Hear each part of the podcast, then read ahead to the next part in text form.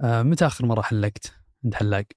آخر مرة حلقت في حلاق آه،. الفطور رمضاني حق ثمانية طيب هل شفت صندوق قدامك طلع منه أغراض مدري إيش؟ هو في صندوق إيه بس له فترة ما طلع منه والمفروض الصندوق هذا يعقم الأجهزة هذا هذا آه، خبري يعني المفروض إنه بضوء يعني هو ماخذ فوق الطريقة البنفسجي وكذا ماخذ طريقة تقليدية ولاعة وكولونيا أوه. واقتل البكتيريا. هذا يقتل مرة أي أي فيروس في الحياة. تقول لك حتى ما عاد يفكرون يجون. بس شيء مثير اهتمام إن الصندوق ذا يعني في دراسة كذا في غانا آه نسبة كبيرة منه فائدته قليلة.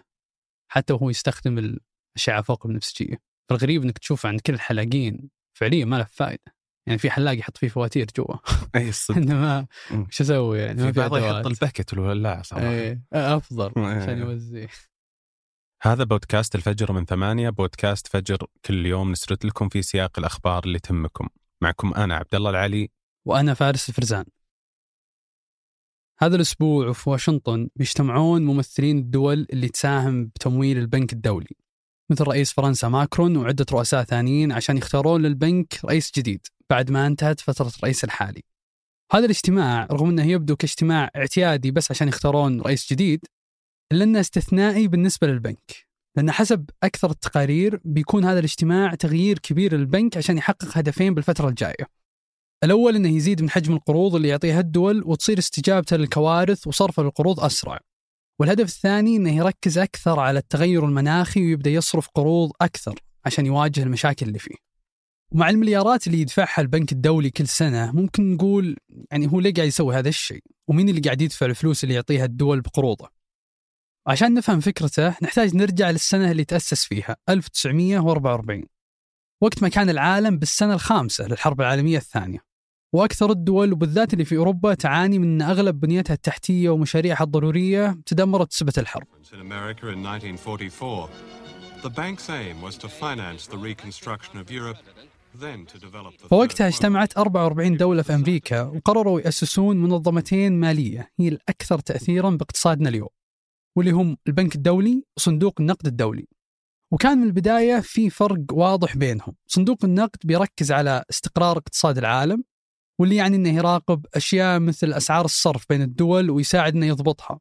وبيتابع الدول اللي تعاني من مشاكل اقتصادية ويعطيها نصائح كيف إنهم يقدرون يتجاوزون هذه المشاكل. مرات يتدخل بشكل مباشر ويعطي قروض لهذه الدول لكن بس إذا نفذت الشروط اللي يفرضها عليهم. مثل إنهم يزيدون ضرائب معينة أو يخفضون سعر عملتهم. أو حتى أنها تغير من تشريعاتها وطريقه إدارتها لبعض القطاعات في اقتصادها. أما البنك الدولي في الجهة الثانية ففكرته ببساطة إنه يمول مشاريع وهو بعيد عن حل المشاكل الاقتصادية للدول مثل صندوق النقد. فممكن مثلا يعطي قروض للدول اللي تحتاج تسوي مشاريع بنية تحتية أو إنها تواجه أزمة صحية طارئة وتحتاج تمويل سريع. أو حتى لو تحتاج مشاريع بمجالات ثانية مثل التعليم والزراعة وغيرها. وبالعادة ما يفرض البنك الدولي شروط على القروض اللي يعطيها مثل ما يسوي صندوق النقد. ولو فرض شروط فتكون متعلقة بالمشروع نفسه اللي بيموله. مثل طريقة إدارته وتأثيره على البيئة وغيرها. أما ميزانياتهم اللي يعطون فيها كل هذه القروض فتمويلها يكون بشكل أساسي من الدول الأعضاء المشاركة فيهم. ويكون حجم مساهمة كل دولة حسب عوامل كثير مثل حجم اقتصادها وتجارتها مع الدول اللي كل ما زادوا ارتفعت مساهمة الدولة. والبنك الدولي بالتحديد عنده طرق ثانية غيرها مثل الأرباح من الاستثمارات اللي يسويها. أو أنه هو بنفسه يقترض بما أن تصنيفه الائتماني واللي هو AAA يعتبر عالي ويسمح له ياخذ قروض بفوائد قليلة. وبعد ما تأسسوا في 1944 وبدأوا يشتغلون بعدها بسنتين استمر حجم وعدد القروض اللي يعطونها يزيد كل سنة. لين ما وصلت بآخر الإحصائيات أن حجم القروض اللي أعطاها صندوق النقد الدولي السنة اللي راحت 2022 أكثر من 110 مليار دولار. وتقريبا نفس الحجم للبنك الدولي اللي وفر تمويلات 115 مليار دولار نفس السنة. ويزيد تدخلهم أكثر بالسنين اللي يعاني فيها العالم من أزمات اقتصادية مثل اللي صار في 2020 بسبب كورونا. أو في 2009 بعد الأزمة المالية اللي صارت في كل الدول.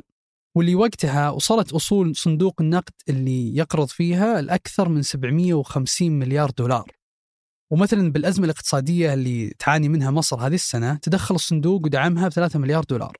عشان يساعدها بدعم احتياطيها من العملة الأجنبية وترجع عملتها ترتفع مقابل الدولار. لكن ورغم هذه الإسهامات كان بشكل مستمر ينتقد ويلام على الطريقة اللي يشتغل فيها وكيف يأثر على الدول اللي يتدخل فيها. وأنه رغم اختلاف ظروف كل دولة وطريقة عيش شعبها فهو يستخدم حلول متشابهة لكل الحالات. واللي بالعادة تجي مع شروط مثل تخفيض انفاق الدولة وزيادة الضرائب فيها واللي بالتالي بتضعف نشاط الاقتصاد وتقلل الوظائف فيه. أو حتى أنه يطلب رفع سعر صرف العملة المحلية اللي يخلي كل شيء يستورد من برا بيصير أغلى على الناس. من الحالات اللي دايم تنذكر مع انتقاده هو اللي صار بالأرجنتين في 2001 بعد ما انهار اقتصادها وعانى شعبها من معدلات الفقر والبطالة اللي ارتفعت بسرعة واللي يقول كثير من الاقتصاديين أن الانهيار اللي صار كان بعد سياسات صندوق النقد الدولي اللي انجبرت عليها الأرجنتين أو حتى اللي صار باليونان بالعشر سنين الأخيرة.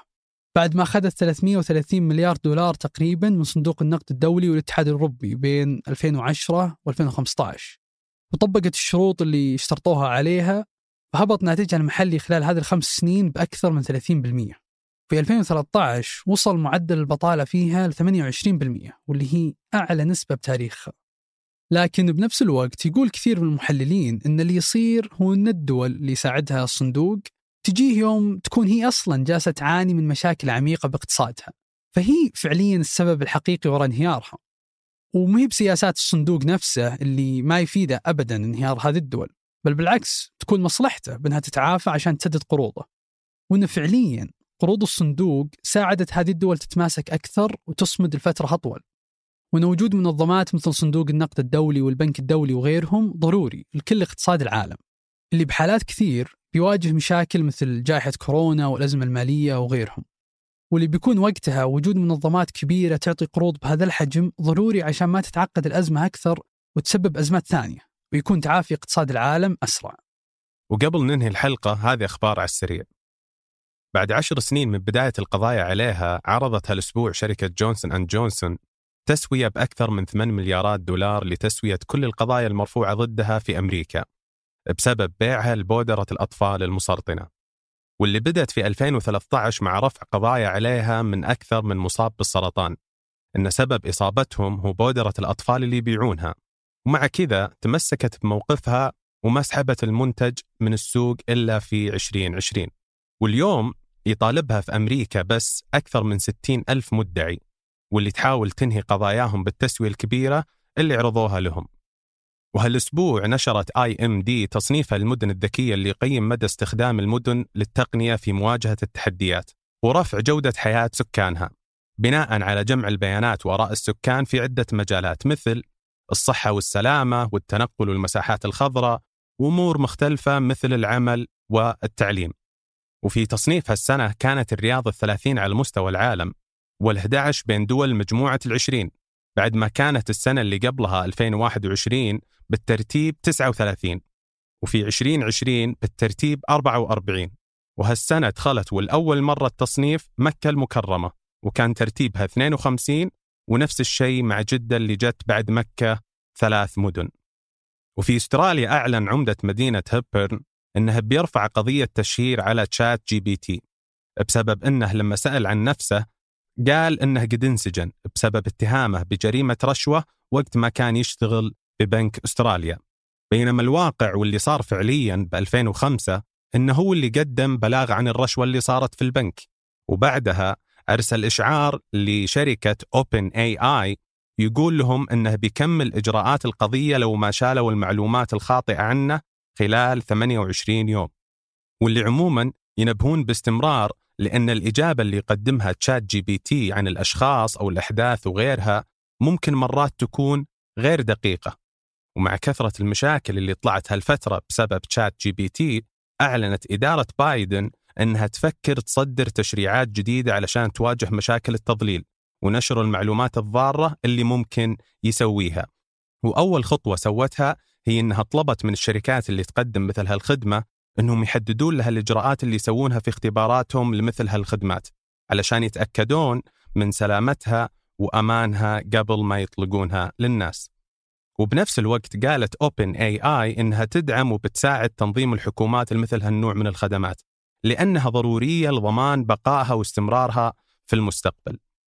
وفي تصنيف جديد من المجلس العالمي للمطارات كان أكبر مطار من ناحية عدد المسافرين بالسنة اللي راحت 2022 وللسنة التاسعة على التوالي هو مطار دبي بأكثر من 66 مليون مسافر وبنمو 127% تقريبا عن السنة اللي قبلها وبعده كان مطار لندن هيثرو ب 58 مليون مسافر ثم مطار أمستردام بأكثر من 51 مليون مسافر.